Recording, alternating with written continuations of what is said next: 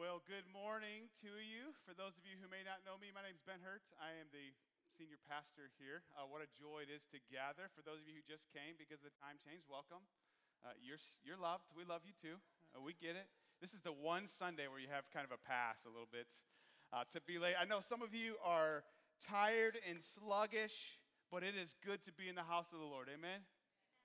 Good to have our hearts turned back and reminded of who the Holy One is and who the one that our affections are owed to. And so let me invite you to open your Bibles to Colossians chapter 4. Colossians chapter 4. I am sure everybody has heard this phrase before in their life at some point or another. Sticks and stones may break my bones, but words will never hurt me, right? Is that really true?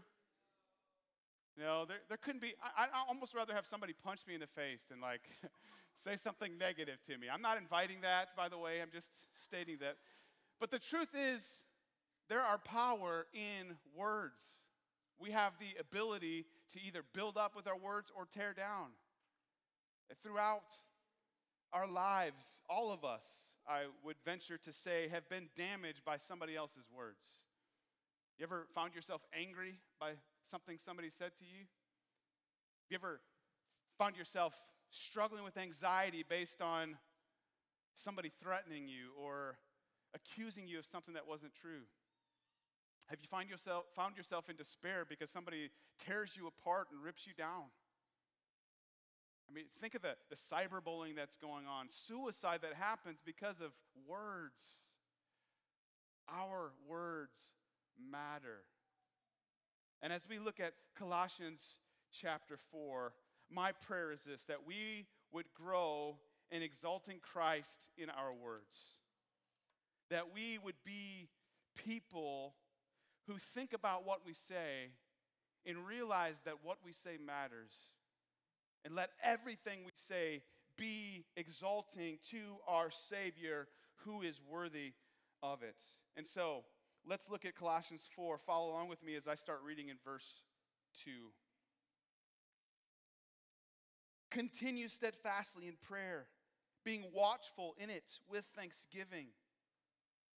At the same time, pray also for us that God may open to us a door for the word to declare the mystery of Christ, on account of which I am in prison that I may make it clear which is how I ought to speak. Walk in wisdom toward outsiders, making the best use of the time. Let your speech always be gracious, seasoned with salt, so that you may know how you ought to answer each person. Let's pray this morning. Lord, thank you for the hope that we have in Christ. Thank you for the reminder this morning. There are 10,000 reasons to bless you and beyond.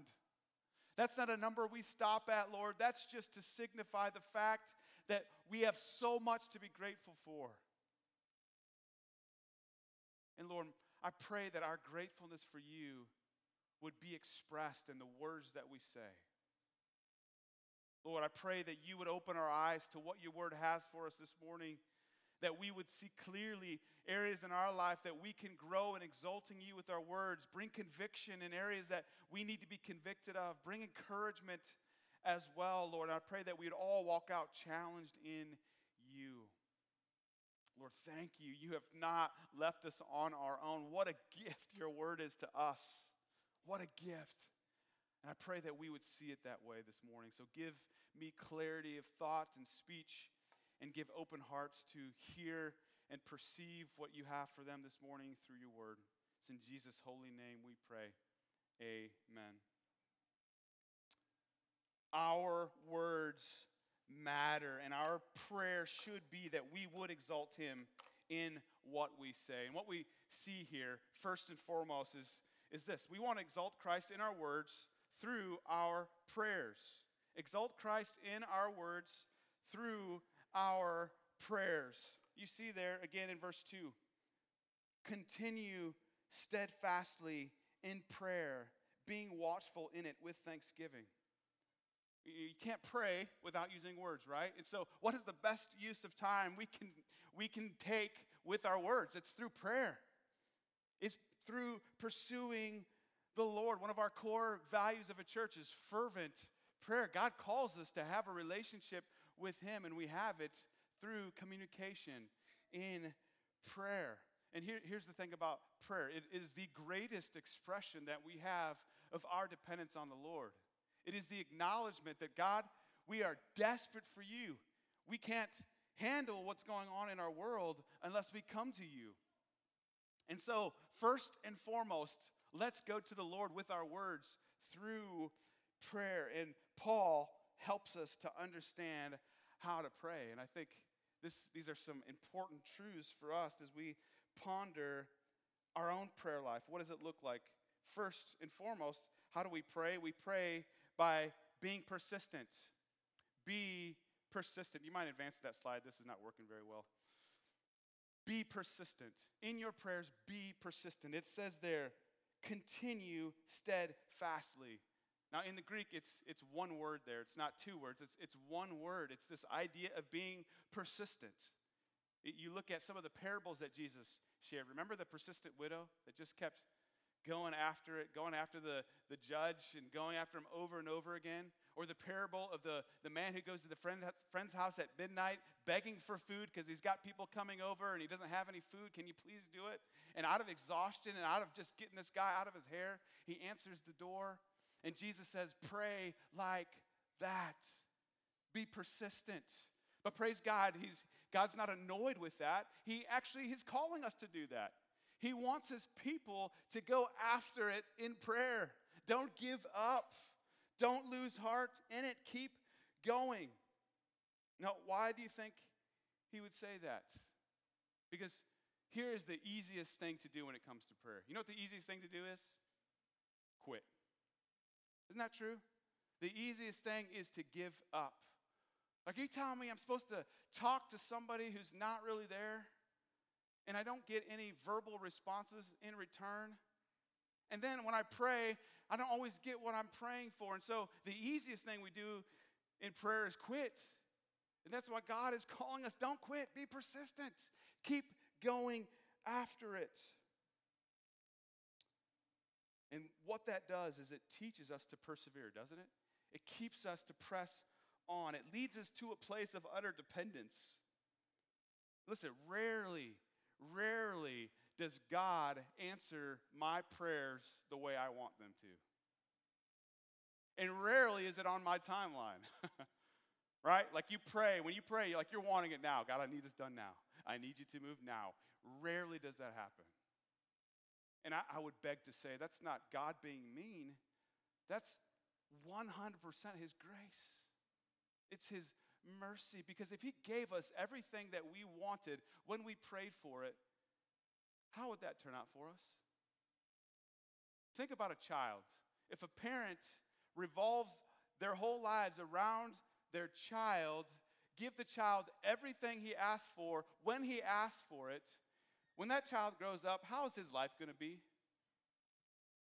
I, would just beg to say, look at the world. You're going to get a picture of what that looks like where we demand everything to be done right when I ask for it. We would live in a fast food culture, don't we? We want it and we want it now. We can watch any movie at the drop of a hat. We don't have to wait.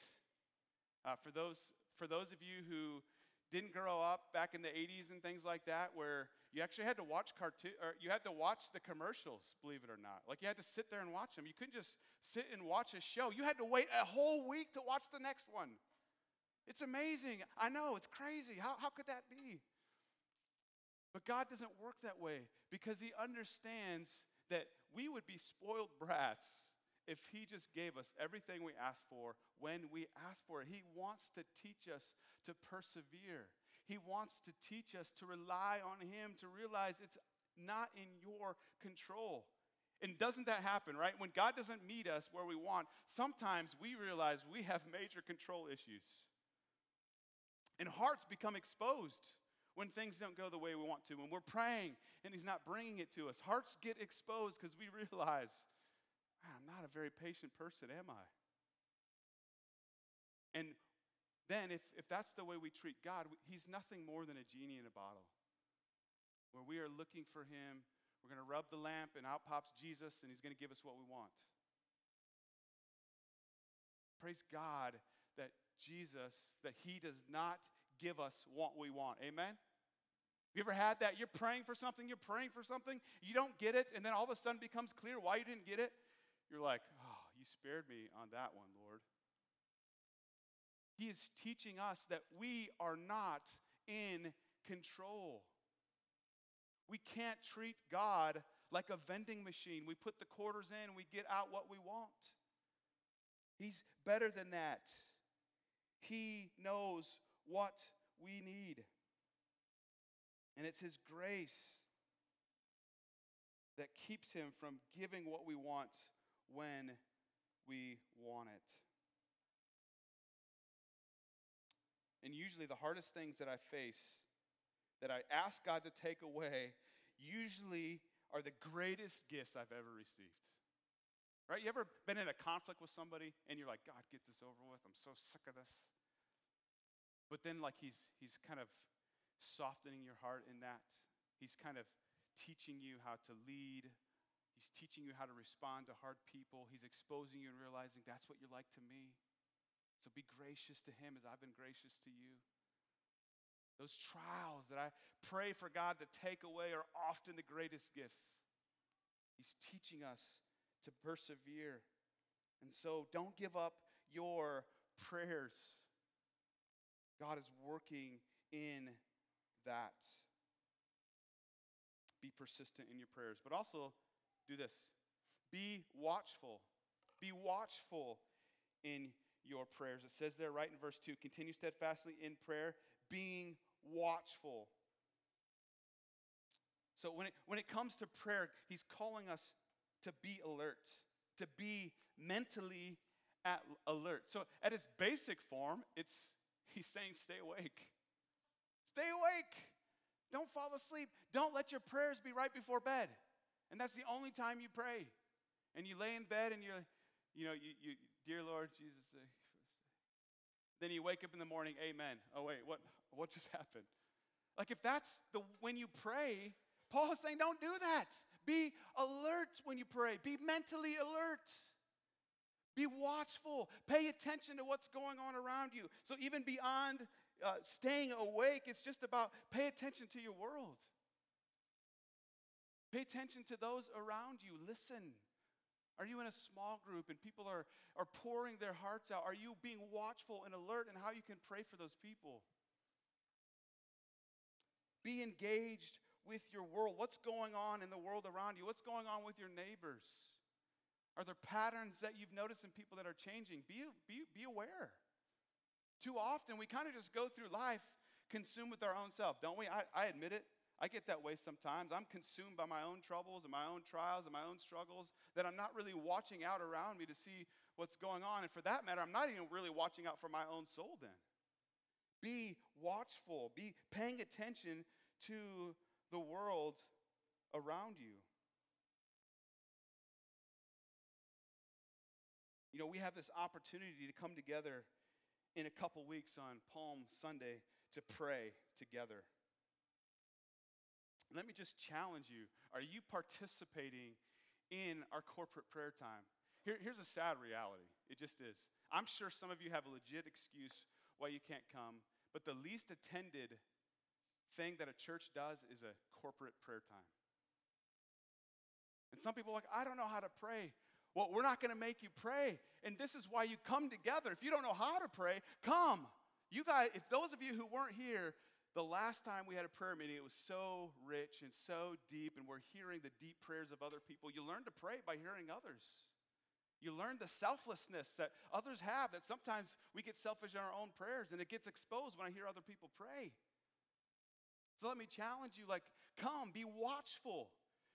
People are aware of things that are going on in the world that you're not. And when we come together to pray, corporately, you, you, get to be aware and you get to hear more things that are going on. We lose sight of our, we get to take our eyes off of ourselves and we realize, oh man, when people are sharing the struggles and, of their hearts, you, you get a chance to, to hear and get your eyes off of yourself and realize, you know, my problems aren't so bad.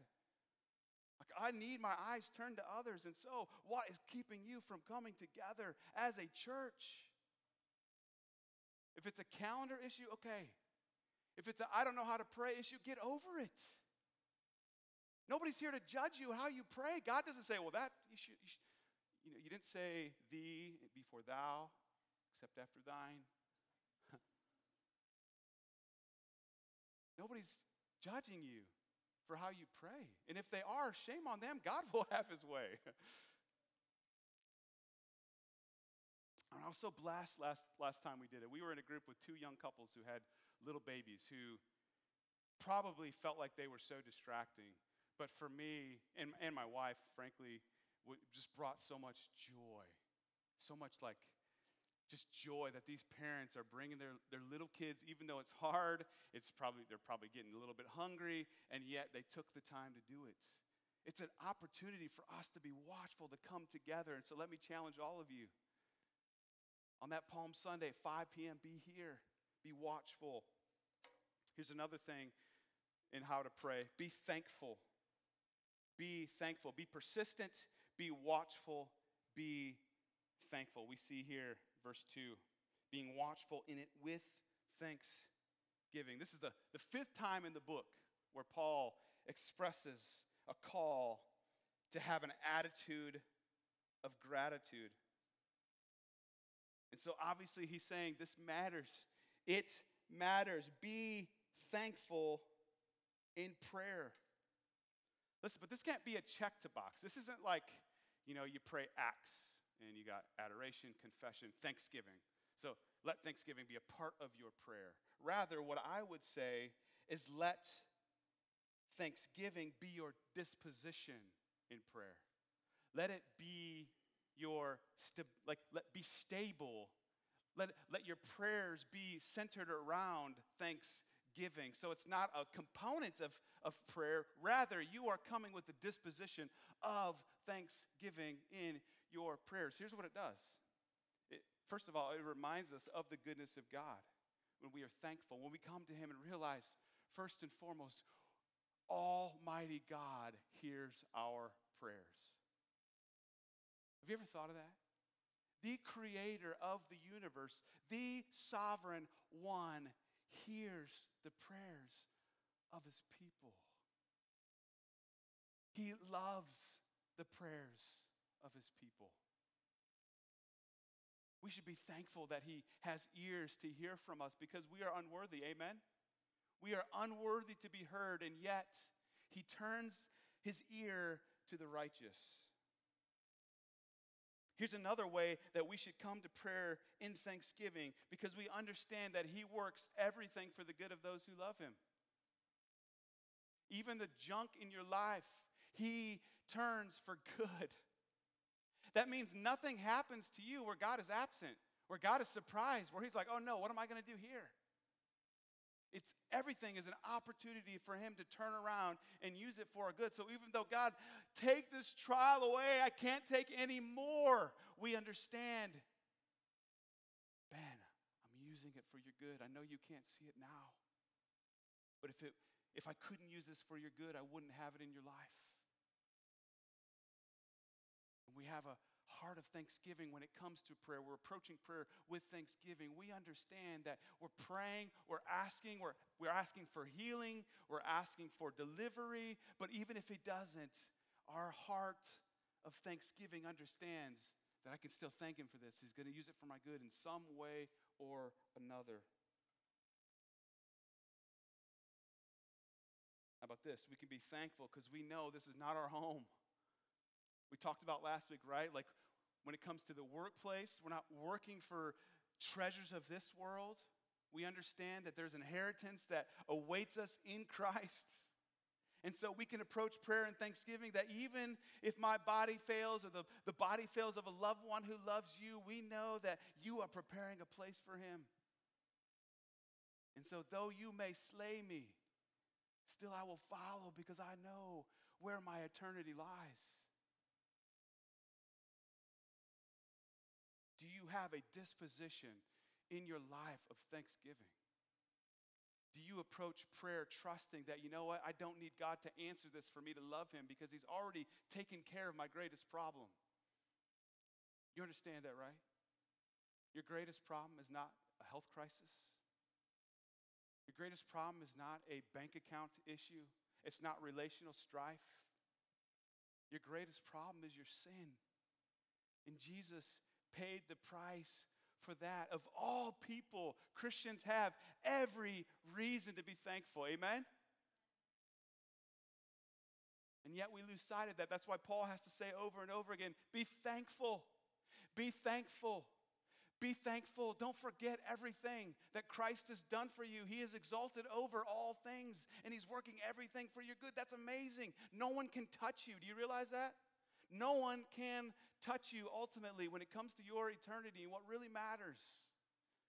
Christ has you in His hands. So, in your prayers, using your words to exalt Christ, be thankful, be watchful, be persistent. And when it comes to exalting Christ in our words, we also want to do this. We also exalt Christ through the proclamation of the gospel. How do we exalt Christ in our words? It's through our prayers, but it's also through the proclamation of the good news of Jesus. Look again at the text, verse 3. At the same time, pray also for us that God may open to us a door for the word to declare the mystery of Christ on account of which I am in prison, that I might make it clear which is how I ought to speak. So, really, Paul is continuing. He's, he's telling them, let your prayers be this way, pray this way. And then he's giving them something to pray for. Like, pray about this. Pray for the proclamation of the gospel to go out one of the greatest ways we can use our words, isn't it? To declare the goodness of Jesus.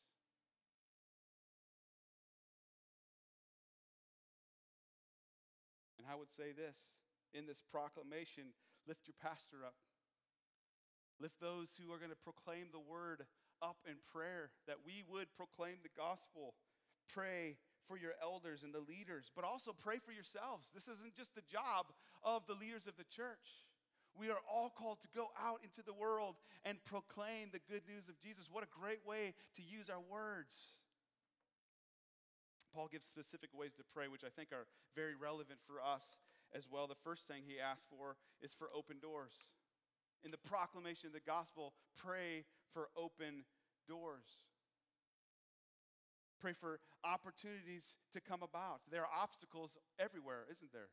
Those of you who are teachers at a public school, you can't just go to your kids in your classroom and proclaim the, the good news of Jesus. So pray somehow there's an open door. Maybe it's a kid asking a question. I don't understand the legalities of all that, but I understand if a kid comes to you and asks questions. Pray for open doors with your neighbors who don't, there doesn't seem to be any way through. Pray for open doors. God is able to soften the hardest of hearts. Do you believe that? Because we were all born with hard hearts, separated from Him, and we need to seek the Lord asking for open doors. Do you take the time to ask for that? Or have you been rejected by somebody and therefore that door has been shut and so you just kind of move on? When God's saying, be persistent. Be persistent. God changes hearts, not you. But He can change hearts. We must understand that. Pray for open doors for the gospel, but also this pray we proclaim Christ. Pray we proclaim Christ. Verse 3 that God may open to us a door for the word to declare the mystery of Christ on account of which I am in prison. So the mystery of Christ, pre Christ, before Jesus came, it was a mystery. This what was coming, and then Jesus came, and the mystery was revealed that all people who bow the knee to Christ can be saved. Paul's wanting to declare we're not just this. This is a thing in the world where I, can find myself very angry if I watch a lot of tele-evangelists. You ever watch some of those? Some of the, not everybody who's on there, many who are proclaiming something that's not the gospel. And so we, we got to make sure that it is Christ that we are proclaiming. There are people who are saying that if you come to Jesus, your bank account will grow. You won't lose your jobs. The relationships will be restored. Your life will be easy. Now, help me understand. What would you have said to the disciples? You realize that basically, most, if not all of the disciples faced some kind of persecution, and most of them died as martyrs for Christ. Coming to Jesus didn't make things go better for them. And yet there are people proclaiming this. And if we have to be careful. Is my life easier because of Christ? In a sense, absolutely. but in another sense, there's a lot more opposition that I face because I've chosen to follow Christ. And if there's no opposition in your life, it may be that you're not really making any stands for Jesus. Because you're going to come into conflict with the world. The world hates Jesus. And if it hates Jesus, it will hate you. And we have to stay the course that we are proclaiming the true Christ of the Scriptures. We are saved by grace alone, through faith alone, in Christ alone, for the glory of God alone. May we never preach any other gospel. And I see Christians like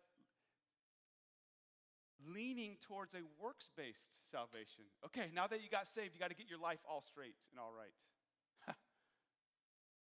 Now, is there some truth in that?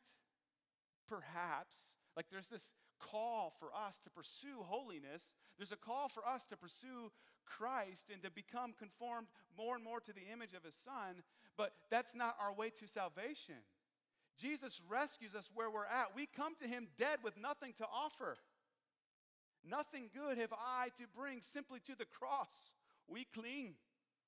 Not by works of righteousness, which you have done, but according to his mercy, he saved us. And yet, sometimes we might be proclaiming a gospel that says you got to get your life right and then you can come to Jesus.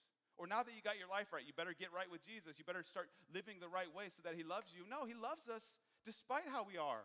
And we can trust that the Spirit is at work, He will conform us to the image of His Son. Philippians 1 6 says that He who began a good work in you, He will bring it to completion. He does the work. He began the work. He continues to do the work. He will complete the work. We participate in that, but we understand we're not saved by our good works. We don't stay saved because we keep doing good works. Rather, our good works are a reflection that Jesus has saved us. So be careful. Are you proclaiming Christ? Are you proclaiming a different gospel? And then Paul says this pray the message is clear. This really ties in with everything else, right? We've talked about. Pray the message is clear. We're saved by grace alone, through faith alone, in Christ alone, to the glory of God alone. There's no other way. Jesus said, I am the way, the truth, the life. No one comes to the Father except through me. There's not multiple ways to God. There's one way, and it's only through the blood of Jesus can we be made right with Him. We need to make sure the message is clear. And if you are fuzzy when it comes to the details of the gospel, my encouragement is you there's no shame in that. Like, but seek somebody out. Help me understand. How do I share the gospel? Reach out. Find gain understanding. But let's pray. Let's use our words to proclaim the good news of Jesus. So, exalting Christ in our words through prayers, through the proclamation of the gospel, and lastly, through our personal interactions. Proclaiming Christ in our words through our personal interactions. Look at verse 5. Walk in wisdom toward outsiders, making the best use of the time. Let your speech always be gracious seasoned with salt, so that you may know how you ought to answer each person.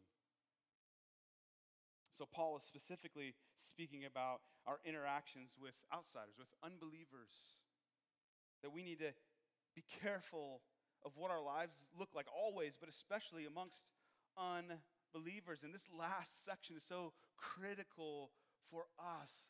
One of the things that an unbelieving world finds unbelievable is when those in the name of Jesus proclaim one message with their lips, but then deny it by the way they live their lives. Yes, we are called to proclaim the right words, but we need to guard and make sure our personal interactions with one another speak of the good news of Jesus and not one of harshness, of hate, of judgmental attitudes. And so, once again, here, Paul gives us some guidelines when it comes to our personal interactions. Firstly, walk wisely. Walk wisely. Verse 5 walk in wisdom towards outsiders. Are you authenticating the message of Christ with the way that you are living? Jesus come forward in the, in the words that you say that are lined up with the way that you live your life? Are you walking wisely? We talked a lot last week about specifically the workplace. Can people look at the way you work and say that you're wise? Are the words you speak those that are good for edifying and building up and not tearing down? Watch how you live, pay attention. If I did this certain action, what would it look like to those around me? Paul did everything he could, whether he's with the Greeks or the Jews, in order not to be a stumbling block to them. It doesn't mean he compromised his values, but we should walk wisely in a way that glorifies Christ. We were bought with a price, we are not our own, right? Glorify God in your bodies.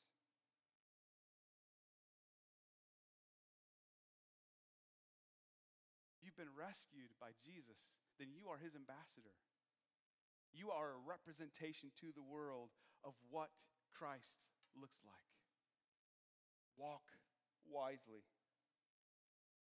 Also, this make the most of every opportunity. Make the most of every opportunity.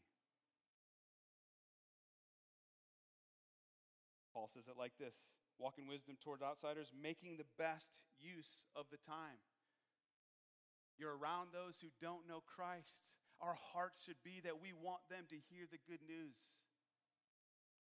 And we want to pray for open doors, right? Paul said, Pray for me that I would have open doors. We should be praying for open doors with those who we know are unbelievers in the workplace.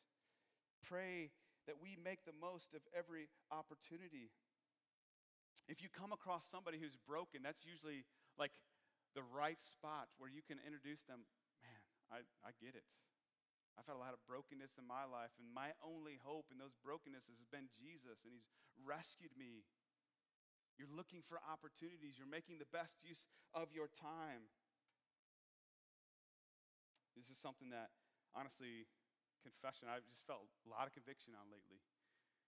And with COVID, frankly, I've just used it as an excuse not to really reach out to people or have look for conversations. Most places I'm going, I'm just putting my mask on, putting my head down, and doing what I need to do, getting in as quick as I can and getting out as quick as I can. Some of it's like the awkwardness of having conversation, and you know what you hear is huh? What? What? What? And then like it, you know, and then you're asking what, and then people are getting angry, and so you're like, I just don't want to mess with it. And I've realized, you know what, that's an excuse. I can do that all day long, but it's time to, like, this is our world right now. And so this week, I've just kind of like, Lord, let me have open doors. So we were at uh, Gates this week. I was at Gates getting an oil change, and uh, there's this young couple with a six month old baby, and uh, the baby, like, just, just had this, like, burp. You know those six month old burps where you're like, that's not, that there's something coming? You know what I mean? And so it's like, uh oh. And so I chuckled, like on purpose for them to hear, just to kind of, you know, kind of create a, just to get togetherness. Don't, don't you miss that? Like I just miss that in the world. And so, and so long, I'm waiting for it because I, I have five kids. So I kind of, you know, I kind of know that sound. And so lo and behold, just a 30 seconds later, you know, and like, like you hear it hit the ground and you're just laughing and everybody, it just kind of created this moment where we're interacting with one another. Now, I didn't share the gospel, but you know what? Like, if I were to run into this couple again, I could remember that time. I could, you know, oh yeah, I remember seeing you. And it, we just don't know what these opportunities create. But if I would have just ignored them like I would probably normally want to do and just kind of go on with my life, I would miss those opportunities. And so I've just tried to make myself a little bit more like looking, making the best of every opportunity. So the cashiers, I usually don't talk to cashiers. And, you know, every cashier I'm talking to, I'm like pursuing, how was your day? Like, how are you doing? Again, did I share the gospel? No but I'm trying to make the best use of my time. I'm trying to open up a door to where maybe somebody, if somebody does say, man, it's been terrible, I've had a hard time, like, oh man, would you mind if I prayed for you? Like just looking for opportunities like that, making the best use of your time. Like the world, nobody's, there's not a lot of people doing that anymore. Are you making the best use of your time? It doesn't mean that you have to say, hey, I'm Ben and you need Jesus. Let's talk. like sometimes God does that. Sometimes God tees it up, but other times it's just through relationships of loving them. Make the best use of your time. And then here's the last thing we'll talk about. When it comes to your personal interactions, watch your tone. Watch your tone. Verse 6. If I haven't stepped on your toes yet, then I think the scriptures will do that right here. Let your speech Always be gracious, seasoned with salt, so that you may know how you ought to answer each person. How often should our, our speech be seasoned with salt and gracious? Always. But, but wait, did you hear the way he talked to me? Ah, nope, nope. Always. They don't deserve that.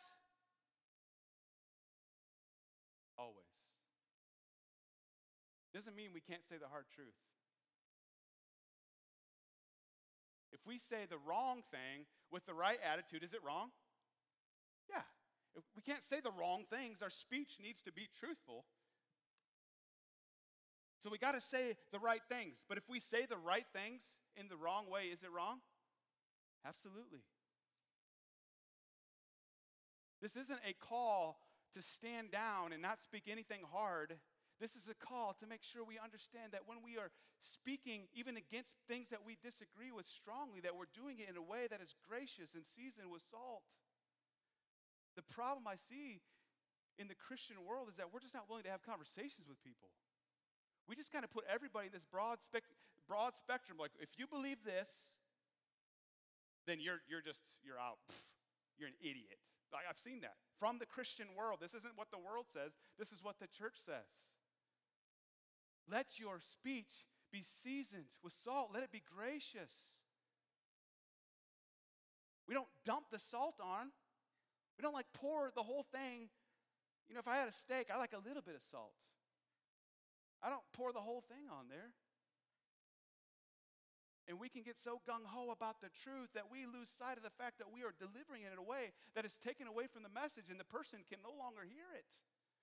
Listen, there are some things that are going on in the world that are very concerning to me. And I can be downright angry about it, and I think it's okay. I don't like the fact that the unborn are, are being killed with no consequence. But am I going to win an argument by going and calling somebody an idiot because they don't believe life happens at conception? Is that really going to win anybody over? And yet, we damage our witness because we're saying the right things, but our heart is far from the Lord. We don't care about Christ being exalted, we care about being right.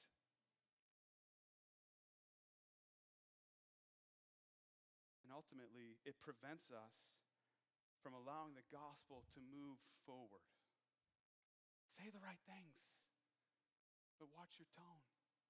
Have a conversation with it. The, the, I, I, this, struggle for me. Like I, I see Christians, I, Facebook, and I, this is not anybody here specifically at all. I like I'm not even thinking about any of you here. I'm just thinking about what I see from the world. So so please know that. But like I see so many Christians hate the cancel culture that's going on. And yet, I see all day long the Christians are doing the exact same thing. Oh, you believe this? Well, you're a loser and I'm out. How dare you? Well, have a conversation. Do you know why they think that way? Do you know do you realize so many people think such whack things because that's just what they've been told. And nobody has taken the opportunity to actually love them, to care about their soul. When are we going to stop caring about being right and start caring about where people are headed to? With, without, here's the thing we are such pendulum swingers, aren't we? We could hear that and say, well, the, what, I'm not supposed to stand up for what's true. Yes, you are, but there's a way to do it. There's a way to be gracious with your words, to say the right things in a way that honors Christ.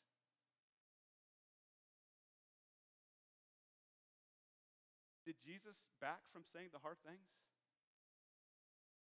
No. But was he compassionate in doing it? The woman at the well confronted her and said, You've been married five times and you're with a man that is not your husband. Did Jesus crucify her over that? Or did she lovingly call out her sin, but yet love her?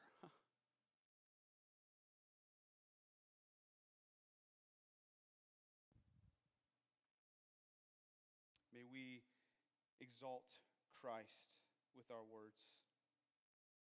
Use your words to seek out your Father in prayer. Seek Him out persistently. Be watchful. Be mindful of what's going on. Be thankful. Pray for opportunities to use, use your words to proclaim the gospel, for you to proclaim the gospel, for your pastor, for, any, for your elders, for anybody else who would preach, that they would do so with authority that comes from God's word, that they would do it clearly, that you pray for open doors, that hearts would be opened, that brokenness would come in order for hearts to be open. That's usually what happens. Let's be people who are prayerful and mindful that we use our words when it comes to out, outsiders to exalt Christ. That we're mindful of our personal interactions with one another, that we're making the best use of our time. That we are walking wisely and let's make sure that the words that we say are said with a tone that glorifies Christ. It's gracious, seasoned with salt. Let's pray.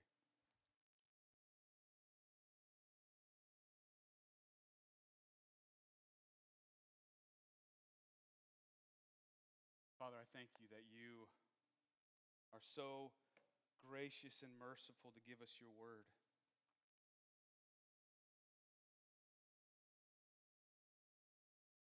And you've given us your word not just for us. You've given us it so that we could then proclaim your word to a world that desperately needs to hear the good news. And Lord, we just all confess right now, we do not measure up. We don't always use our words to lift you up. And we humble ourselves before you. We ask your forgiveness and Lord, your word says if we confess our sins, you are faithful and just to forgive and cleanse us from all unrighteousness. So, God, I pray for those who may be feeling the conviction that you would keep us from condemnation, Lord, because there is no condemnation for those who are in Christ, but yet convict us, that you would change us. Maybe it's the fact that we're afraid to share the gospel. Lord, your word says if we're ashamed to proclaim you in front of man, then there's a serious issue there. God, give us boldness. Maybe our issue is not in proclaiming the gospel. Maybe it is that we're standing for the truth, but we're doing so in a harsh way. God, our tone matters. May our words be seasoned and gracious. But Lord, there are also some of us, and I fall into this camp where we're afraid to say the hard things because we don't want to offend. And Lord, that's not good either. God, keep us compassionate for, for others. Keep us loving you with everything so that when we interact with one another, when we interact with those who are lost, God, that you give us a compassion that could only come from you. God, we need you. We need you in this area. We thank you that you've worked us. You, your spirit is working in us. God, grow us into people who authenticate our message by our lives because your spirit is moving. So, God, change us, move us. It's in Jesus' name we pray. Amen. Why don't you stand and let's sing this in response?